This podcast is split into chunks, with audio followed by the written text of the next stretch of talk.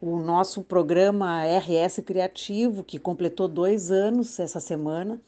É um programa estratégico da Secretaria de Cultura que busca faz, oferecer capacitação para os criativos e também trabalhar com transversalidade junto a outras secretarias, considerando que a economia criativa é um setor importante e que também Uh, passa por outras secretarias de Estado. Nós fizemos muitas capacitações, até aqui foram 6 mil capacitações que foram oferecidas a esses empreendedores criativos, e até 2022 nós ainda queremos oferecer mais 15 mil uh, cursos uh, de capacitação. Fizemos muitas caravanas de interiorização e com a pandemia nós passamos a fazer também esse trabalho de forma remota, oferecendo uh, consultorias, como nós tínhamos feito presencialmente, passamos a oferecer essas consultorias de forma uh, remota. Então, é um programa que certamente nos deixa